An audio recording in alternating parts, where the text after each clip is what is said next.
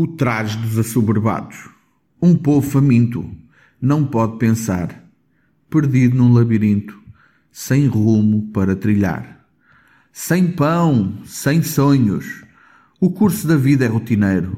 Uma dúzia de filhos, ao invés de uma casa, um chiqueiro.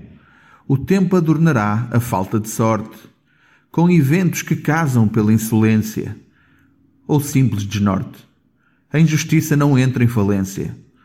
Uma sociedade de alienados não questiona a infâmia. Veste o traje dos assoberbados. Afronta a vida sadia.